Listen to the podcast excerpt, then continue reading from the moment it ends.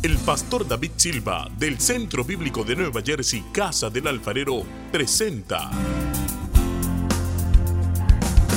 desde la sede principal en Morristown, Nueva Jersey, su programa Vida Abundante, un mensaje de restauración, transformación y edificación. Y ahora con nosotros nuestro pastor David Silva. Y al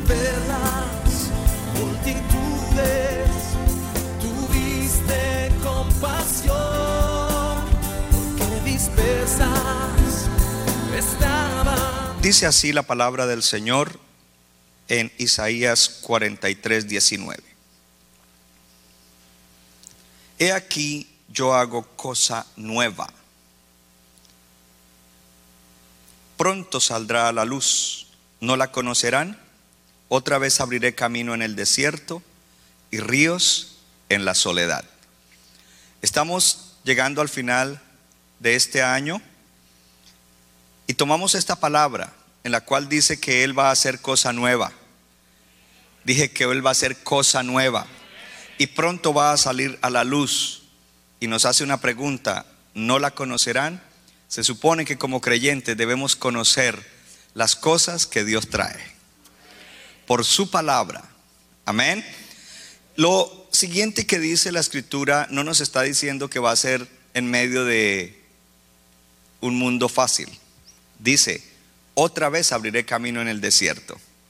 Es decir, que aunque vengan tiempos difíciles, el Señor seguirá siendo fiel, porque Él es fiel para siempre. Y Él abrirá caminos en el desierto. Cuando vengan las pruebas, cuando vengan las dificultades, las cosas nuevas las va a hacer de todas maneras, con desierto, con valle, con monte, con lo que sea, el Señor lo hará. Y por último dice, y ríos en la soledad. Entonces, donde haya dificultad, sea general o personal que nos afecte, de todas maneras Dios va a hacer las cosas nuevas que Él tiene ya en su sola potestad hacer con cada uno de nosotros y con todos juntos como pueblo de Dios. ¿Lo podemos creer? Ahora vamos al libro de Deuteronomio, capítulo 11. Deuteronomio capítulo 11. Dígame amén cuando lo haya encontrado. Leemos el versículo 10 en adelante. Dice, la tierra a la cual entras para tomarla no es como la tierra de Egipto de donde han salido, donde sembrabas tu semilla y regabas con tu pie como huerto de hortaliza. La tierra a la cual pasas para tomarla es tierra de montes y de vegas, que bebe las aguas de la lluvia del cielo. Tierra de la cual Jehová tu Dios cuida. Siempre están sobre ella los ojos de Jehová, tu Dios, lean voz alta.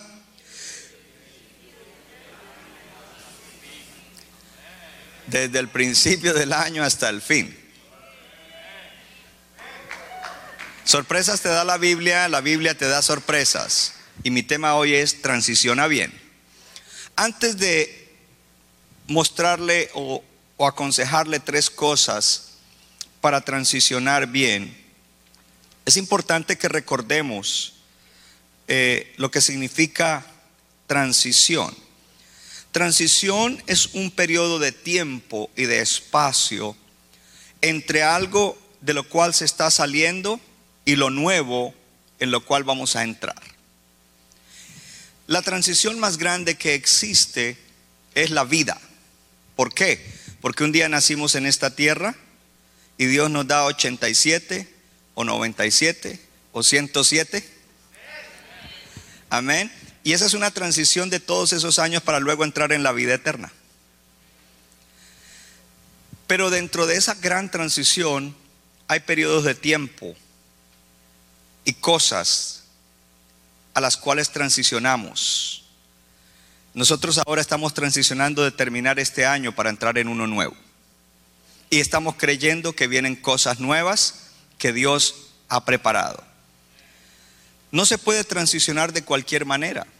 El que transiciona descuidada o mediocremente en la vida, pues no tendrá vida eterna, no transicionará a la vida eterna, se perderá eso.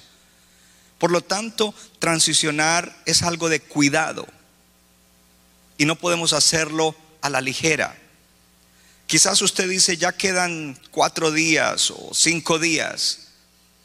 Y pues dice, nada, esperar. No, no. Usted tiene que pensar que si quiere comenzar bien, usted debe terminar bien. Y que estos días que faltan sean un tiempo de transición buena, transición a bien. Que no te descuides, que no te distraigas, que no te desenfoques del Señor y de las cosas que Él quiere hacer. Que no dejes que las cosas que están ocurriendo en el mundo te absorban y te hagan descuidar el que puedas enfocarte en una transición buena para que puedas entrar en las cosas que Dios nos ha preparado para el nuevo año. Transicionar entonces es importantísimo, no se hace de cualquier manera. Para transicionar debemos mirar algunos principios, pero antes de eso, tú no transicionas como transiciona la gente del mundo. Tú eres un hijo o una hija de Dios. Por lo tanto, tú, tú, tú transicionas con identidad de hijo. Yo dije que tú transicionas con identidad de hijo. Entonces, en el mundo todos estamos afectados por ciertas cosas, pero tú eres un hijo de Dios, tú eres una hija de Dios. La gente afuera actúa de X o Y manera, pero tú eres un hijo de Dios, tú eres una hija de Dios. Y Dios entonces nos habla algunas cosas. La semana pasada el mensaje era levantar altar de victoria. Porque la vida está llena de luchas. Y tenemos lucha con nuestra carne, con el diablo y con el mundo, que se manifiesta a través de diferentes cosas. Es importante que tengamos una mentalidad de luchadores espirituales, de guerreros espirituales. Y para tener victoria es importante tener altar. Altar no es una estructura de piedra o de madera. Altar es tu relación personal con el Señor. Altar es tu relación personal con el Señor. Altar es tu relación personal con Dios a través de Cristo. Es un altar espiritual. Y ese altar, dijimos, está, se puede edificar, número uno, con una mente renovada por la palabra. Ese altar se edifica con obediencia a Dios. Si la palabra ha renovado mi mente, yo voy a ser obediente a la palabra que renovó mi mente. Y en la obediencia hay victoria. El Señor dijo que Él echaría a nuestros enemigos si lo obedecemos. Y lo leímos. Ese altar entonces tiene mente renovada, emociones saludables debido a, la mente renovada tiene obediencia. Ese altar está compuesto de oración, pero no cualquier oración. En el pasaje que habla de lucha espiritual, que es Efesios 6, dice, orando en todo tiempo, hello, en el Espíritu. Diga conmigo, todo el tiempo en el Espíritu. Algunas personas creen que orar en el Espíritu es orar en lenguas, pero no es ese el significado de orar en el Espíritu, porque si fuera orar en el Espíritu, entonces tendríamos que orar todo el tiempo en lenguas, orando en todo tiempo en el Espíritu. Es decir, que nuestra vida de oración con la cual edificamos ese altar de victoria no es una oración cualquiera, es oración en el Espíritu. Y hablamos de cómo esa oración es movida y guiada por el Espíritu Santo. Porque a veces nosotros comenzamos oraciones en la carne. Es más, la mayoría de las veces nuestro inicio al orar es en la carne. Pero a medida que Dios ve ese corazón que le busca, el Espíritu comienza a inspirar. Y cuando no sabemos qué decir como conviene, el Espíritu intercede dentro de nosotros, aún con gemidos indecibles. Entonces, la oración en el Espíritu, una oración movida y guiada. Somos movidos y guiados por el Espíritu Santo. Y lo cuarto que vimos para ese altar de oración es la generosidad, porque la generosidad nos da victoria en nuestras batallas. Diga conmigo generosidad. Y la generosidad habla de que nosotros somos liberales en dar tiempo, talentos, tesoros para la gloria de Dios, para que la, la iglesia avance, para que gente sea alcanzada, y en el caso nuestro, en New Jersey y en otras partes. Y vimos versículos como el del Salmo 20, donde dice que en el día del conflicto Dios se acordará de lo que tú has dado o de lo que has sacrificado. En el día del conflicto. Y también dice que cuando diezmamos, Él reprenderá por nosotros a aquel que quiere devorar nuestra productividad.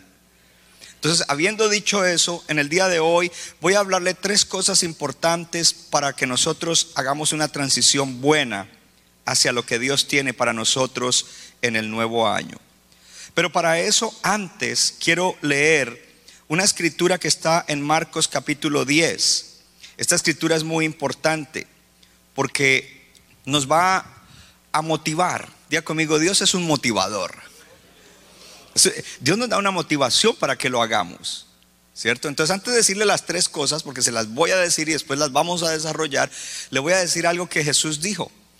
Pero déjeme darle un contexto. En el libro de Lucas nosotros encontramos un pasaje paralelo y habían varias cosas. El Señor estaba hablándole, a, eh, se encontró con un joven rico y al joven rico le preguntó, ¿qué debo hacer para tener la vida eterna? Y el Señor le dijo, tú conoces los mandamientos. Y él, eh, todos los mandamientos salieron ahí. Él no robaba, este joven no robaba, no mataba, no adulteraba, honraba a padre y madre, todo lo cumplía. Y el Señor le dijo, todo eso haces muy bien, solo te falta una cosa. ¿Cuál cosa?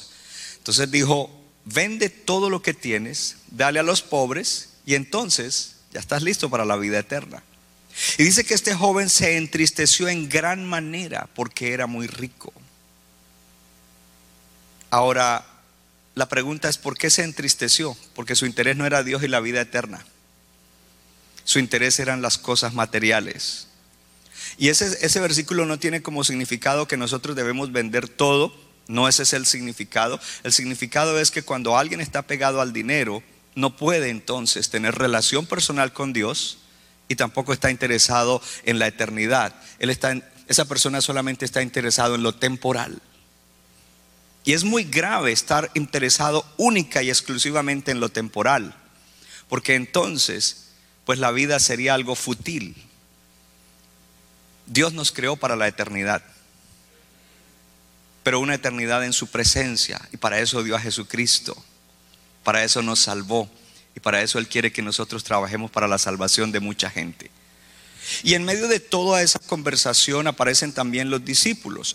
En el versículo 28 de Marcos 10 dice, entonces Pedro comenzó a decirle, he aquí nosotros lo hemos dejado todo y te hemos seguido.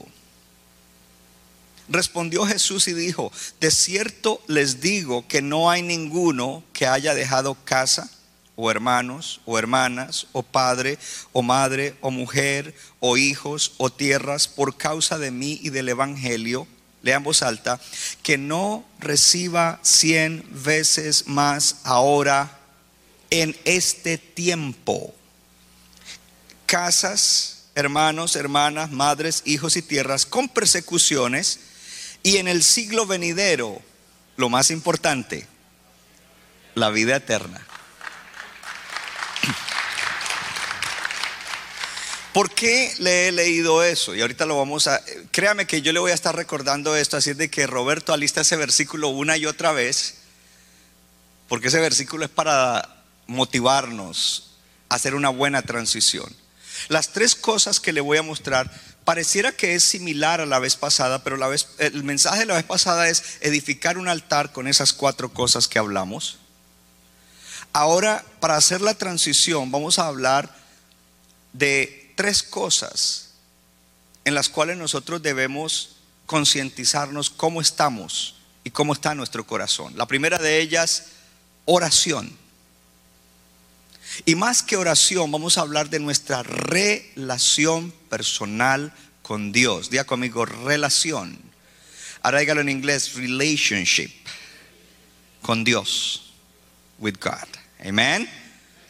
Es la primera. La segunda es entonces tu oración o tu vida de relación con Dios, tu dar, tu dar. y tu servir. Y son tres cosas. Ay, pastor, yo pensé que usted me iba a decir en el día de hoy que en el otro año tengo que tener esperanza de esto y de lo otro y de aquí y de allá. Y usted viene a decirme que ore. Bueno, orar está bien. Aunque a veces no tengo tanto tiempo, pero ahora que dar y que servir, ¿cómo es eso, pastor? Entonces yo te vuelvo a leer lo que dijo Jesús. Amén. De cierto te digo que no hay ninguno que dé casa o hermanos o hermanas o padre o madre o mujer o hijos o tierras por causa de mí el evangelio que no reciba cien veces más en este tiempo. También casas, hermanos, hermanas, madres, hijos, tierras con persecuciones y en el siglo venidero la vida eterna. ¿Por qué te desanimaste cuando oíste dar y servir? Significa que no estás transicionando bien. Hay bastante silencio hoy aquí en la casa. Antes de que hablemos de esas tres cosas, y póngame atención, porque el Señor lo está animando con esta escritura. Cualquier inversión que tú hagas en el cielo, sacrificando algo en la tierra, Dios te lo recompensará súper abundantemente en este tiempo. Nadie que haya, y me cuento yo, sacrificado algo para Dios puede quejarse, porque Dios nunca se ha quedado con nada. Ahora, y este, esto que le voy a decir a continuación es importantísimo.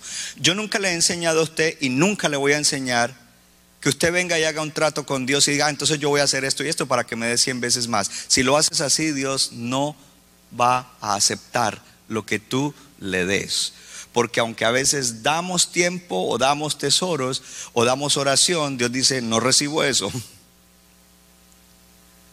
Si usted es un cristiano nacido de nuevo, usted ama a Dios.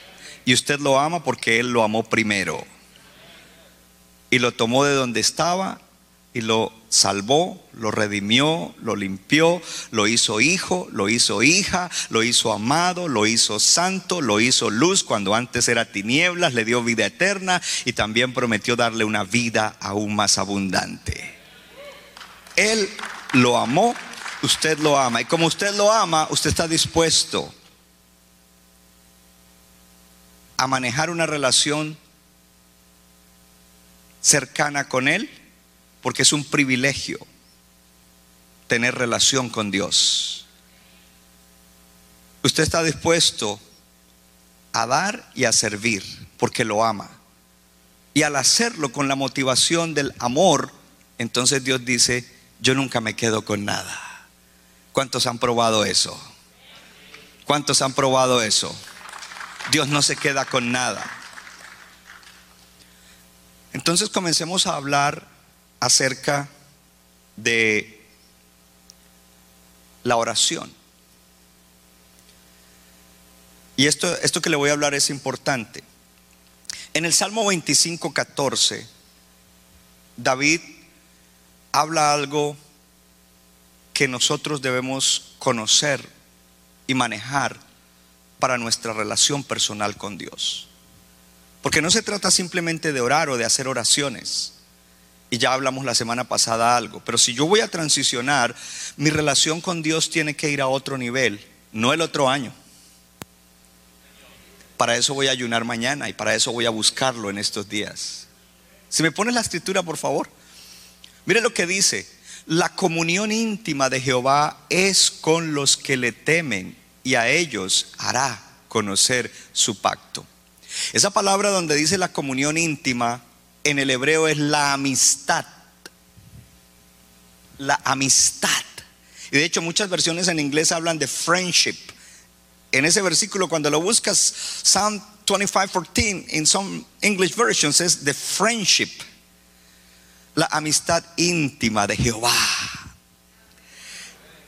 Es con los que le temen y a ellos les dará a conocer su pacto. Es decir, que tú no estás buscando tener una lista de cosas que chequear y dice, ok, por la mañana, después de cepillarme los dientes, orar.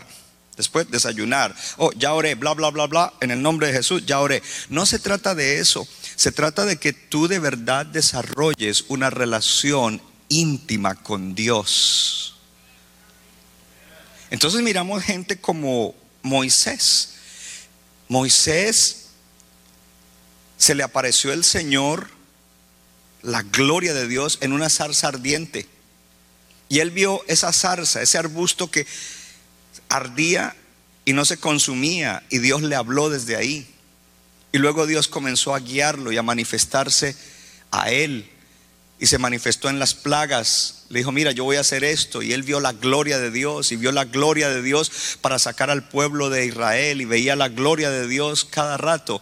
Y en el capítulo 33 y 34 de Éxodo, de repente Moisés dice, Señor, déjame ver tu gloria. Tú le dirías a Moisés, ¿qué? ¿Más? Pero si la viste, yo nunca he visto un, arbusto ardiendo que no se apague. Y tú estás, come on.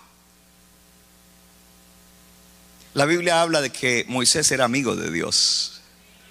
Y cuando uno es amigo, uno quiere más.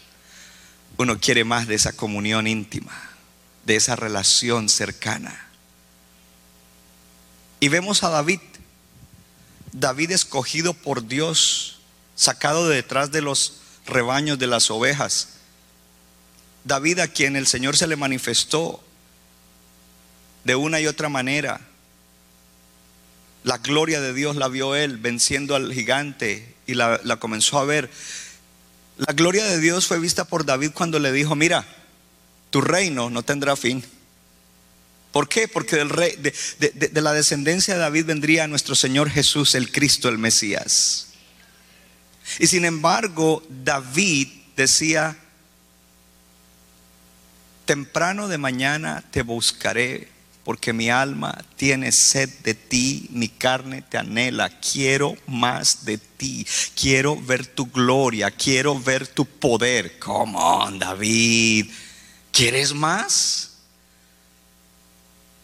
Si Moisés, David y muchos otros que tenían una experiencia de relación, de caminar y de experimentar la gloria de Dios, siempre estaban pidiendo más, cuanto más tú y yo herederos del nuevo pacto, deberíamos anhelar, no orar sino caminar en una relación profunda, íntima con Dios.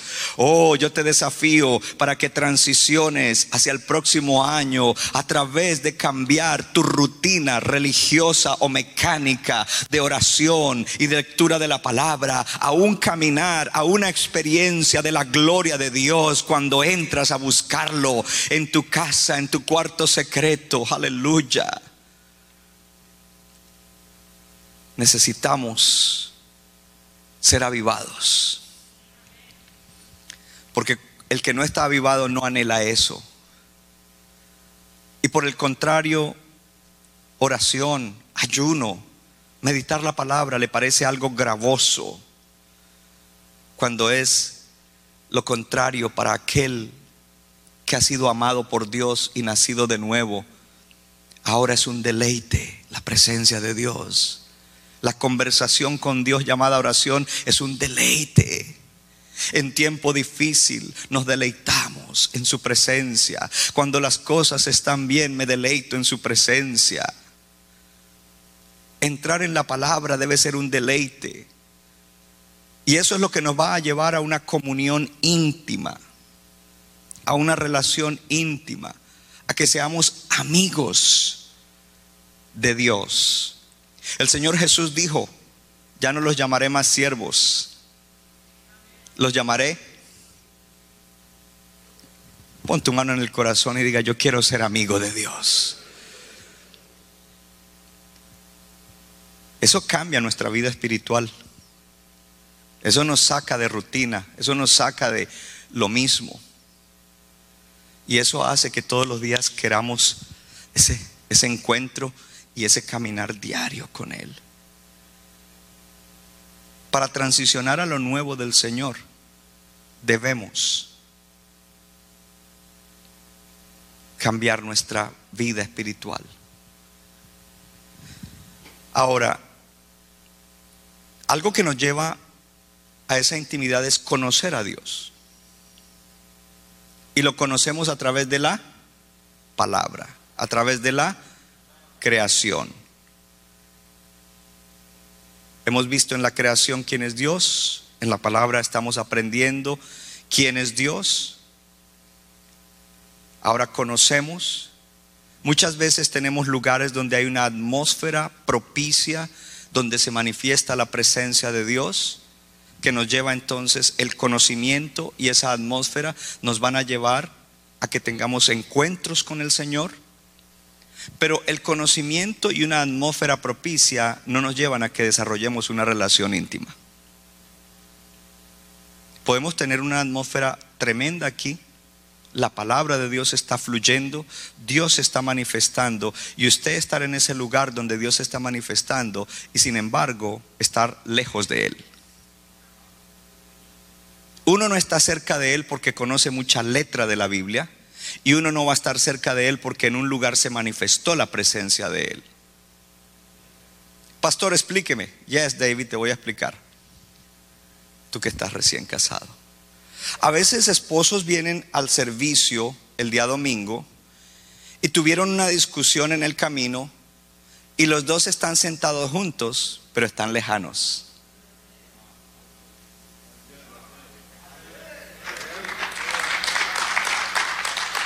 Porque el hecho de estar sentado con alguien no quiere decir que estamos cercanos, a no ser que la relación esté bien y que sea una relación íntima. Entonces tú puedes tener una experiencia aquí en la iglesia y Dios se manifestó, sin embargo, tú no estuviste cerca al Señor.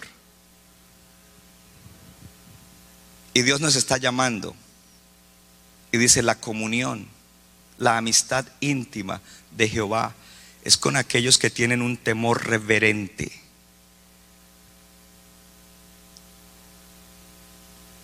Y ese temor reverente lleva a que lo respeten, porque Dios es bueno, es misericordioso, pero también es fuego consumidor.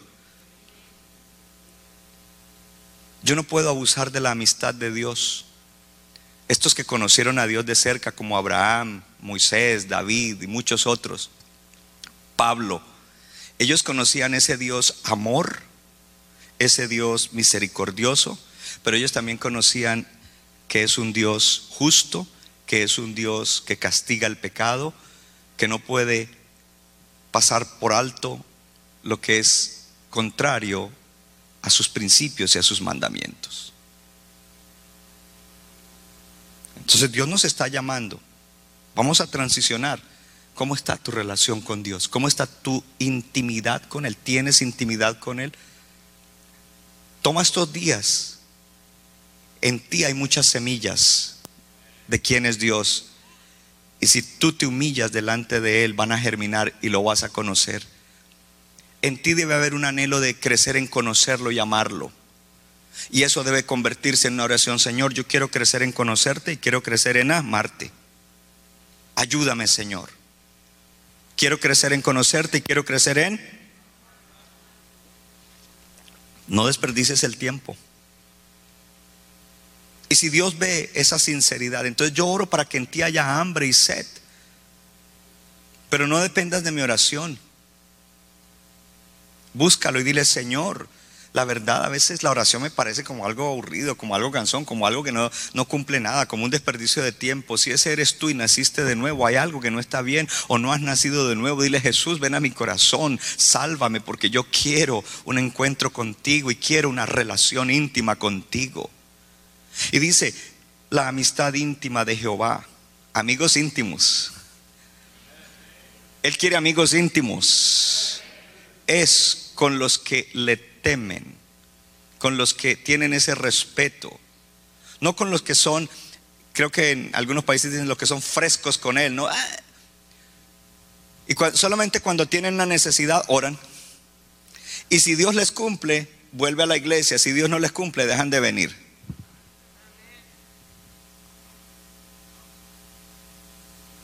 para que haya esa comunión íntima, nosotros debemos respetar la soberanía de Dios.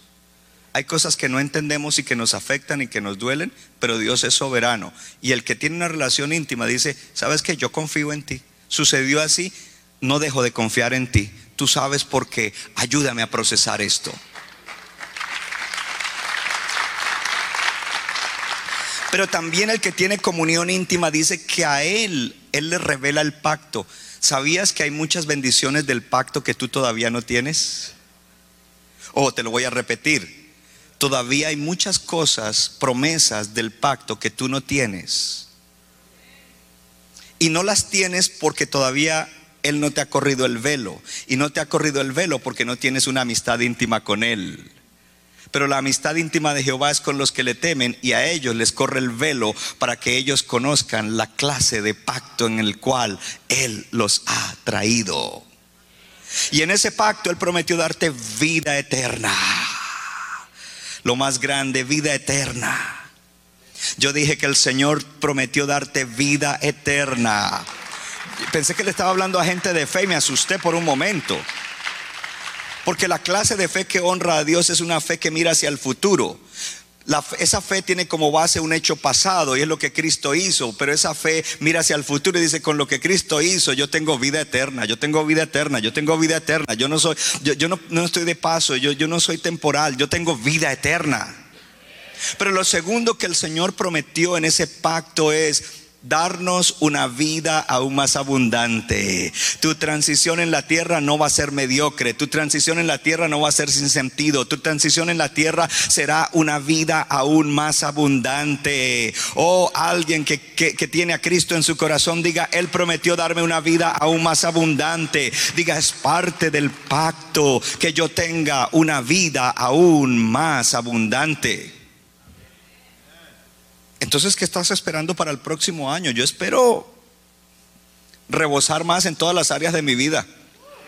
No quiere decir que no voy a tener situaciones, adversidades, luchas, las voy a tener, pero espero que Dios continúe glorificándose en mi vida, en cada área de mi vida. Oh, alguien debe decirlo, si usted lo espera, diga, yo espero, Dios mío, que tú continúes glorificándote en cada área de mi vida. Dice que Él le revela el pacto. La oración. Pero entonces yo quiero entrar ahora en mirar el pasaje de Deuteronomio para ir al segundo componente de la transición. El primero día conmigo, comunión íntima. Comunión íntima. No simplemente oración, comunión íntima, amistad íntima. Quiero desarrollar una amistad íntima. En esa eh, tiene a alguien como amigo íntimo, confía en él. Entonces Dios dice, si tú confías en mí, yo confío en ti. Como tú confías en mí en todo momento, yo te voy a confiar las bendiciones del pacto. Te voy a confiar conocimiento, te voy a confiar sabiduría.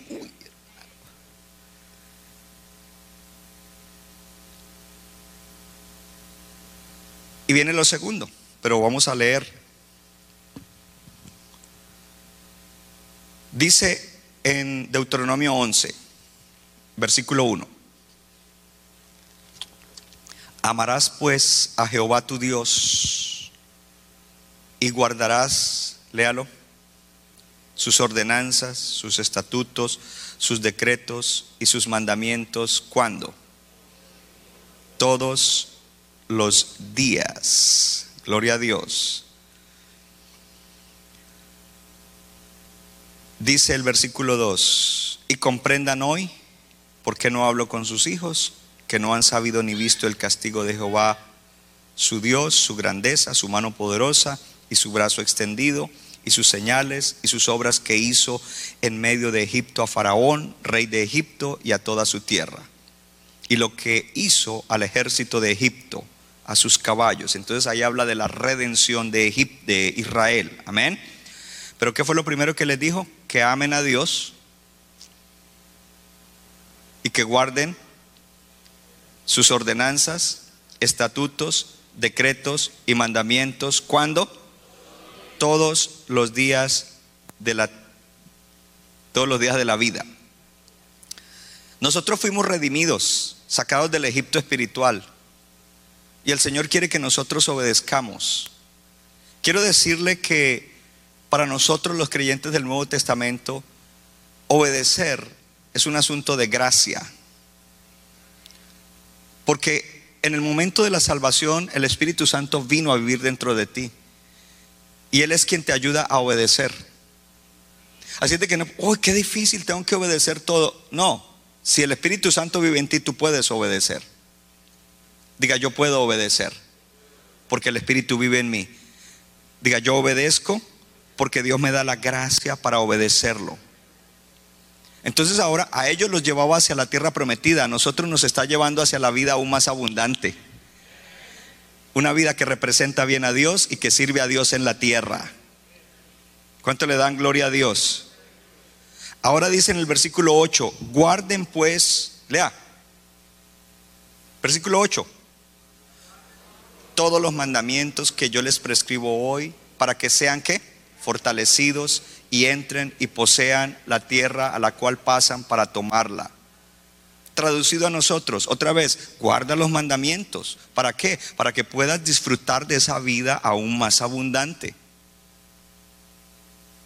Pero ¿qué tienes que hacer? Guardar los mandamientos. ¿Cuántas veces nos ha dicho de guardar mandamientos? ¿Cuántas veces nos ha dicho? Dos, ya van, van dos en este pasaje. Si Dios dice dos veces algo, ¿qué significa eso? Que es algo que Dios quiere. Pero no se preocupe que hay más. Hay más. Mire lo que dice en el versículo 9, para que les sean prolongados los días sobre la tierra, de la cual juró Jehová a sus padres que había de darla a ellos y a su descendencia, tierra que fluye leche y miel. ¿Sabe lo que está prometiendo? Está prometiendo largura de días. Entonces yo tengo que mezclar aquí nuestro dar con nuestro servir. Y yo creo firmemente que Dios le alarga los días a aquellos que le sirven. Y eso te tiene que quitar el miedo de lo que haya por ahí. Oh, gloria a Dios. Versículo 10. Oh, y lo otro es que es una tierra que fluye leche y miel. Tu vida no va a ser una vida de escasez. Va a ser una vida donde hay abundancia. Una vida aún más abundante. Seguimos leyendo. Dice en el versículo 10, la tierra a la cual entras para tomarla no es como la tierra de Egipto de donde habías salido, donde sembrabas tu semilla y regabas tu pie como huerto de hortaliza. Había mucho trabajo y la productividad era para los egipcios. La tierra a la cual pasaráis a tomarla es tierra de montes y vegas que bebe las aguas de la lluvia del cielo. Diga conmigo, cielos abiertos. Diga la gracia de Dios derramada sobre mi vida. ¿Qué más dice allí? Tierra a la cual Jehová Dios cuida. Diga conmigo, Dios me cuida todos los días del año. 365 días. Él cuida mi vida. 27, 27 no, 24, 7. Él cuida mi vida. ¿Y qué es tu vida? Tu vida es todo lo que Dios te ha dado en tu vida. Tu vida es tu familia, tus hijos, tu cuerpo, tus labores. Y dice que Dios cuida que los ojos del Señor siempre están sobre tu vida, desde el principio del año hasta el fin. Pero recuerde lo que está diciendo, está diciendo, si ustedes obedecen, yo los llevo a esa nueva vida. Y no se preocupen, porque yo los cuido. ¿Cuántos creen que Dios lo está cuidando? Porque cuando un cristiano vive en temor, en miedo por todo lo que está sucediendo o, vive desanimado por las cosas que le suceden en su vida personal, esa persona no, no tiene una relación íntima con Dios, porque si tuviera una relación íntima, Dios le hubiera revelado ya esto y esa persona caminaría con confianza. Yo confío en mi amigo íntimo, gloria a Dios, lo adoro, lo bendigo, lo exalto, le sirvo. Versículo 13. Léalo, 1, 2, 3. El 13.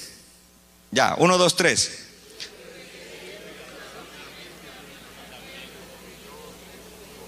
Amando a Jehová vuestro Dios y sirviéndole con todo vuestro corazón y con toda vuestra alma. Paremos ahí. La tercera vez que dice obedecer. Y está diciendo obedezcan. Pero luego dice sirviéndole. Sirviéndole. Recuerde que es tu comunión con Él, tu relación íntima con Él, es tu dar y es también tu servir.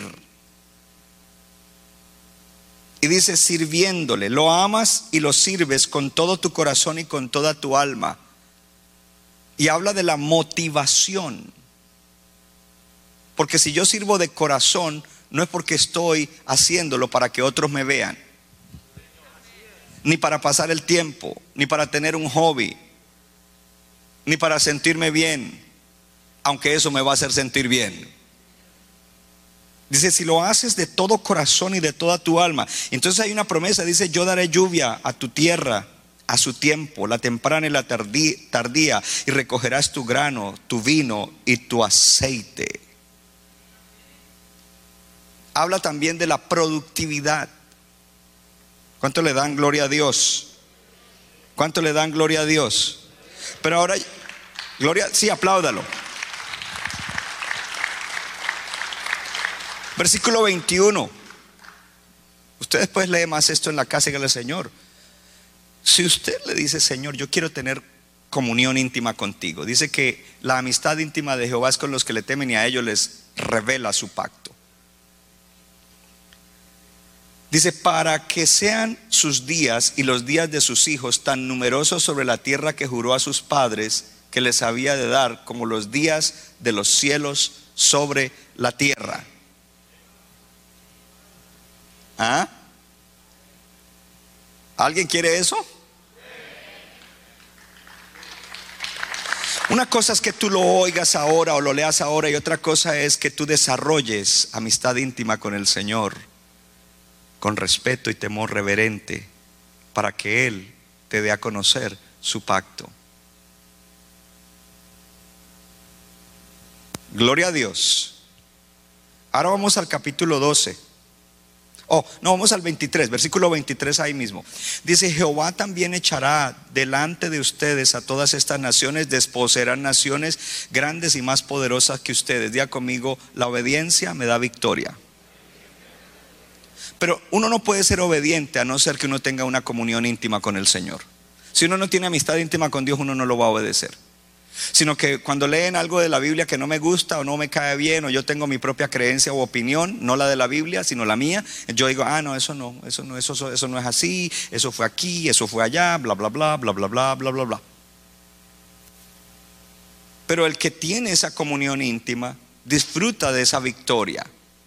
Versículo 24, todo lugar que pisare la planta de tu pie será tuyo, desde el desierto del Líbano desde el río Éufrates hasta el mar occidental será tu territorio. Y hablando del versículo 23 y 24 está lo siguiente. En el Nuevo Testamento nosotros, ahí dice las naciones, nosotros tenemos un adversario que se llama el diablo. Pero nosotros también tenemos ya una victoria dentro del pacto que Dios nos dio, dice que está bajo nuestros pies. Sin embargo, algunos cristianos están siendo zarandeados porque no tienen comunión íntima con Él, porque están en desobediencia porque le dan ocasión al enemigo, porque le abren puerta. Y luego entonces dice que todo lo que pisar, entonces diga conmigo, límites, límites. A los hijos de Israel se le dieron límites, pero a nosotros el Señor dice, en la gracia es hasta lo último de la tierra.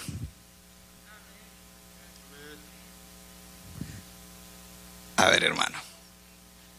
El Señor no te ha dado límite, el Señor te ha dicho que tú tienes el potencial, la capacidad y el llamado para impulsar el Evangelio hasta lo último de la tierra. Iglesia, iglesia, diga conmigo, lo estamos haciendo.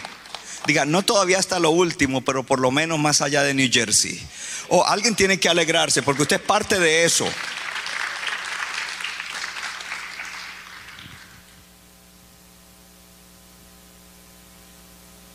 capítulo 12. versículo 1.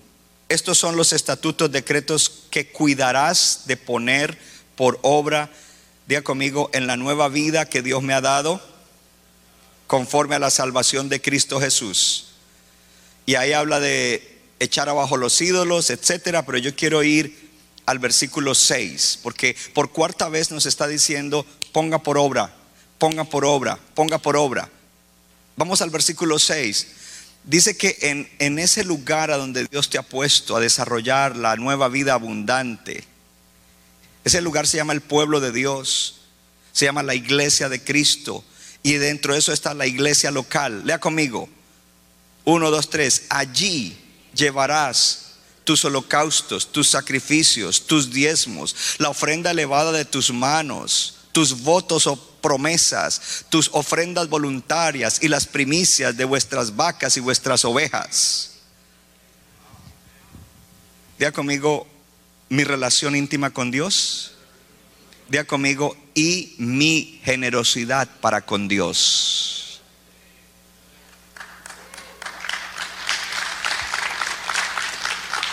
Ya la semana pasada pusimos una base. En el día del conflicto el Señor se acuerda de lo que tú has dado.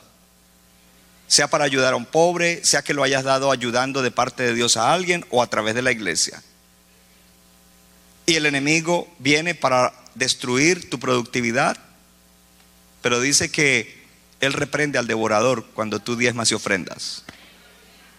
Y entonces aquí está diciendo, yo les doy estos estatutos y dentro de ese, nuevo, ese pacto yo quiero que ustedes lleven sus holocaustos, sus sacrificios, sus diezmos, porque a veces la gente, algunas personas creen que el solo diezmo y ya con eso cumplí. Diga conmigo, más allá del diezmo. Beyond the tithe. El diezmo es solamente el piso de mi generosidad.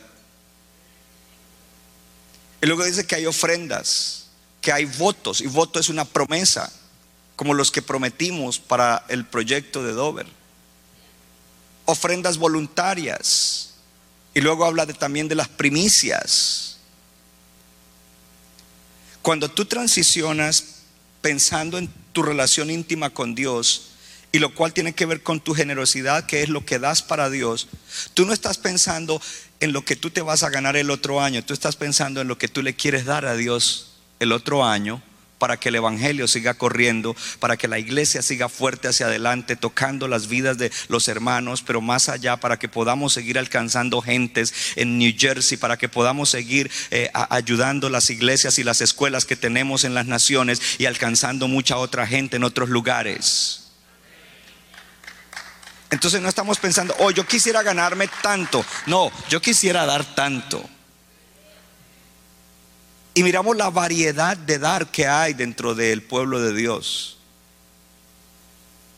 En Malaquías habla diezmos y ofrendas.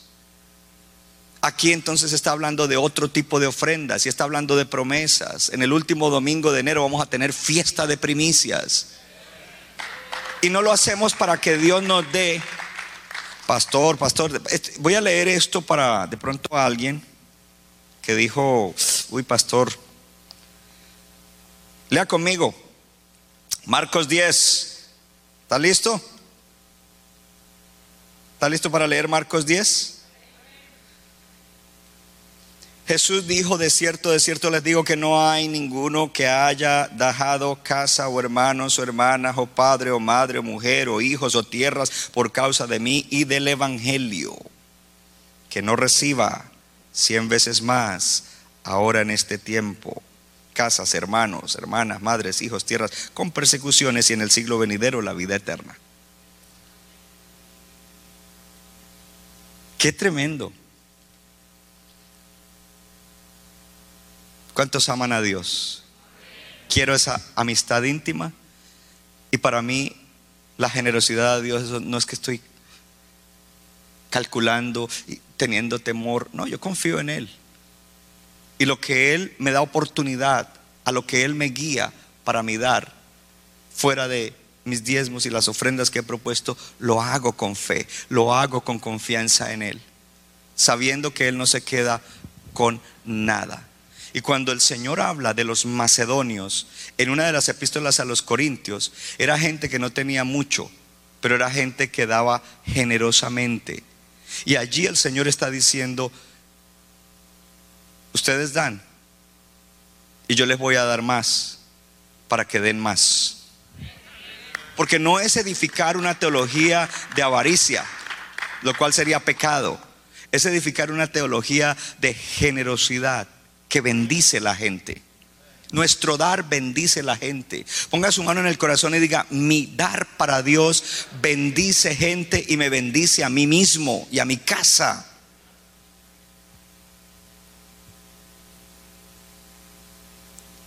Gloria a Dios. Dice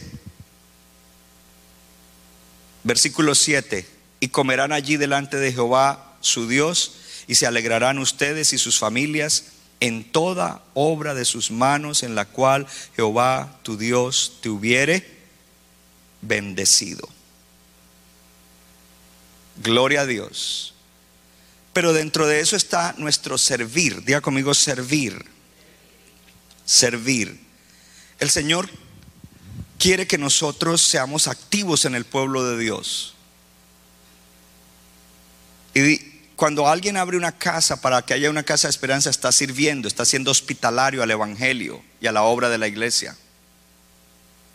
Cuando alguien está liderando un grupo, está sirviendo. Cuando alguien está dando de un talento, un don que tiene para que la iglesia funcione bien, está sirviendo. Y muy principalmente cuando estamos compartiendo el Evangelio, a personas que no conocen a Cristo, que van rumbo a perdición, que están arruinando su vida, allí estamos sirviendo. Y dice, sírvelo de todo tu corazón y de toda tu alma. Sírvelo. Fue lo que acabamos de leer. Dios quiere que nosotros lo sirvamos. Entonces, a veces se, ponen algunas categorías de personas. Hay gente que dice, yo doy y yo doy suficiente, no tengo que hacer nada. Y otro dice, yo sirvo, pero no voy a dar. Y Dios dice, no funciona así. Si tú eres amigo íntimo de Dios, tú confías en Él y tú das para la obra de Dios, pero además tú sirves dando de tu tiempo, de tus talentos, de tus fuerzas para ayudar a los hermanos en la iglesia, porque cada cosa que alguien, alguien, haga, alguien haga aquí en la iglesia nos ayuda a todos, pero también para alcanzar a otros, nuestro servicio a Dios es valioso. Y yo te desafío a que en la transición tú digas, wow, Dios tiene cosas nuevas para mí, para el próximo año. Pero Dios me está diciendo en el día de hoy que yo debo ir a otro nivel en mi relación íntima con Él, que debo desarrollar amistad íntima con Él. Y además de eso, entonces eso me va a llevar a que yo sea una persona que de verdad estoy creyendo en el Evangelio, que soy parte de una iglesia que es parte de un movimiento mundial llamado el Evangelio de Jesucristo. Gloria a Dios. ¿Cuánto le dan gloria a Dios? Dele gloria a Dios.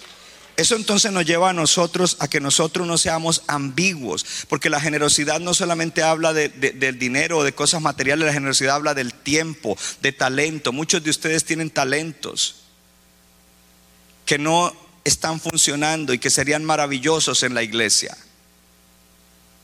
de servicio, de enseñanza a niños, a jóvenes, de tecnología, el Señor está esperando que nosotros nos levantemos y digamos, aquí estoy, Señor. Promesas de Dios. ¿Cuánto le dan gloria al Señor? Promesas de Dios, diga, promesas de Dios. Él prometió bendecirnos. Nadie puede cosechar si no siembra. ¿Ok? Ahora, cuando nosotros fallamos en estas tres cosas, nosotros estamos poniendo un bloqueo a nuestra bendición. ¿Por qué Dios te, va a bendecir más? ¿Para qué? o sea, si yo no estoy a disposición del Señor y sirviendo al Señor, ¿para qué me va a bendecir más? Pero ¿para qué lo bendigo? Si él está para sí mismo, Él está metido en el ego. Entonces, hay obstáculos que nos impiden recibir la bendición de Dios. Y muchos de esos obstáculos son interiores, en el corazón. Otros obstáculos pueden ser las cosas que acontecen y, nuestra falta de confianza en el Señor nos hace que nosotros estemos asustados y que dejemos de fluir en el caminar con el pueblo de Dios. Pero hoy en el Señor Jesucristo tenemos promesas que son mejores, aleluya, y que llegan a su mayor plenitud a través de la gracia de Dios. Y esa gracia primero viene para activarnos a nosotros a caminar con el Señor como hay que caminar y de esa manera recibir todas las cosas que Él ha prometido para una vida aún más abundante. Yo dije para una vida aún más abundante, para una vida aún más abundante. Gloria a Dios. Lo cual quiere decir que yo puedo querer cosas para el próximo año pero si no estoy caminando con el Señor en una, amistad íntima, eh, quizás no las voy a ver, pero si estoy caminando íntimamente con Él, voy a ver esa bendición. Tu familia irá a otro nivel, tus relaciones en, casa irán a otro nivel, se romperá toda limitación, la falta de paz, eh, la falta de felicidad, todas esas cosas se van a romper. Dios te va, ¿por qué? Porque a través de esa comunión íntima, Dios te va a dar sabiduría, Dios te va a dar inteligencia emocional, Dios te te va a tocar los corazones de esos miembros de la familia. Dios te va a abrir puertas para que mejores el vivir de tu familia. Tus hijos servirán al Señor. Tus hijos vendrán a Cristo. Tus hijos no vivirán como vive el mundo. Ellos vivirán en santidad. Oh, gloria a Dios. Tu vida espiritual irá a un nuevo nivel con sabiduría, con conocimiento de la palabra. Pero hay algo más. Tu vida espiritual irá a un nuevo nivel porque Dios te llenará con el Espíritu Santo y también activará dones espirituales que están dormidos y que el Señor todavía no te ha confiado, porque si tú no eres confiable en las cosas temporales, ¿por qué ha de confiarte las cosas espirituales? Pero cuando tú te despiertas a esa relación de amistad íntima, Él dice, oh, tú confías en mí, yo ahora confío en ti, te voy a confiar ese don espiritual, esos dones espirituales, te voy a hacer moverte ahora en lo sobrenatural para gloria mía, para bendición de otros. Yo no sé cuántos anhelan eso. También en el área de productividad, tu negocio, tu empleo va a ensanchar. ¿Por qué? Porque Dios está interesado en que tú prosperes, porque tú has confiado en Él y ahora Él te va a confiar más recursos, porque Él sabe dónde está tu corazón. Tu corazón no está en lo material, tu corazón está en las cosas del cielo, en las cosas de Dios. Tú quieres hacer tesoros en el cielo y no en la tierra. Yo quiero decirte que ya estás haciendo algunos tesoritos en el cielo. Ya hay gente en el cielo que, que cuando tú llegues te van a dar las gracias por lo que hiciste desde el Centro Bíblico de New Jersey. Oh, gloria a Dios, porque estás edificando allí, gloria a Dios. Y entonces viene que no estarás trabajando con fatiga y no teniendo productividad. Hay gente en la iglesia, tristemente, que están, trabajan mucho, pero todavía siguen endeudados, todavía siguen empobrecidos. Pero Dios dice, yo quiero cambiar eso. Para cambiar eso, Él quiere cambiar tu corazón. Él quiere que tú seas renovado en tu mente para que haya una transformación interior en ti, que te haga entender qué es lo más importante, qué es lo real. Y, y siendo una persona desprendida de esas cosas, manejándolas con responsabilidad, Dios dice, te voy a confiar confiar más, te voy a dar más, porque tú eres una persona en quien puedo confiar, tú eres mi amigo íntimo y así como tú confías en mí, yo voy a confiar en ti. Tu vida espiritual entonces crece, tu vida eh, eh, en, otros aspectos eh, materiales, económicos, laborales va a crecer, gloria a Dios. Y creo que lo más importante es tu conocimiento de Dios. Vas a crecer en tu conocimiento de Dios. Vas a crecer en tu amor por Dios, lo cual traerá plenitud, que rompe cadenas, que pudre yugos, que desata. Porque tristemente debemos reportar que hay cristianos atados, que hay cristianos oprimidos. Pero Dios dice, te estoy hablando esto para que transiciones hacia el próximo año y entres en las cosas nuevas que yo tengo para ti, hijo de Dios, hija de Dios, y para ti, iglesia. Centro Bíblico de New Jersey, Casa del Alfarero, presentó su programa Vida Abundante. Si usted desea obtener más información y lo último que acontece en nuestro ministerio, visítenos en el internet www.centrobibliconj.org. Y ahora también puede estar más cerca del pastor David Silva a través de su Facebook donde encontrará palabra de Dios por la mañana, tarde y noche. Búsquelo en Facebook como Pastor David Silva. No se equivoca, le da forma al barro para su deleite. Somos vasos de su agrado y de su Nuestra iglesia está localizada en la 63 de la Abbott Avenue en Morristown, Nueva Jersey. Miércoles 7 y 30 de la noche, domingo 8 y 30 y 11 de la mañana. Para más información, llámenos al 973-292-0170. 973-292-0170.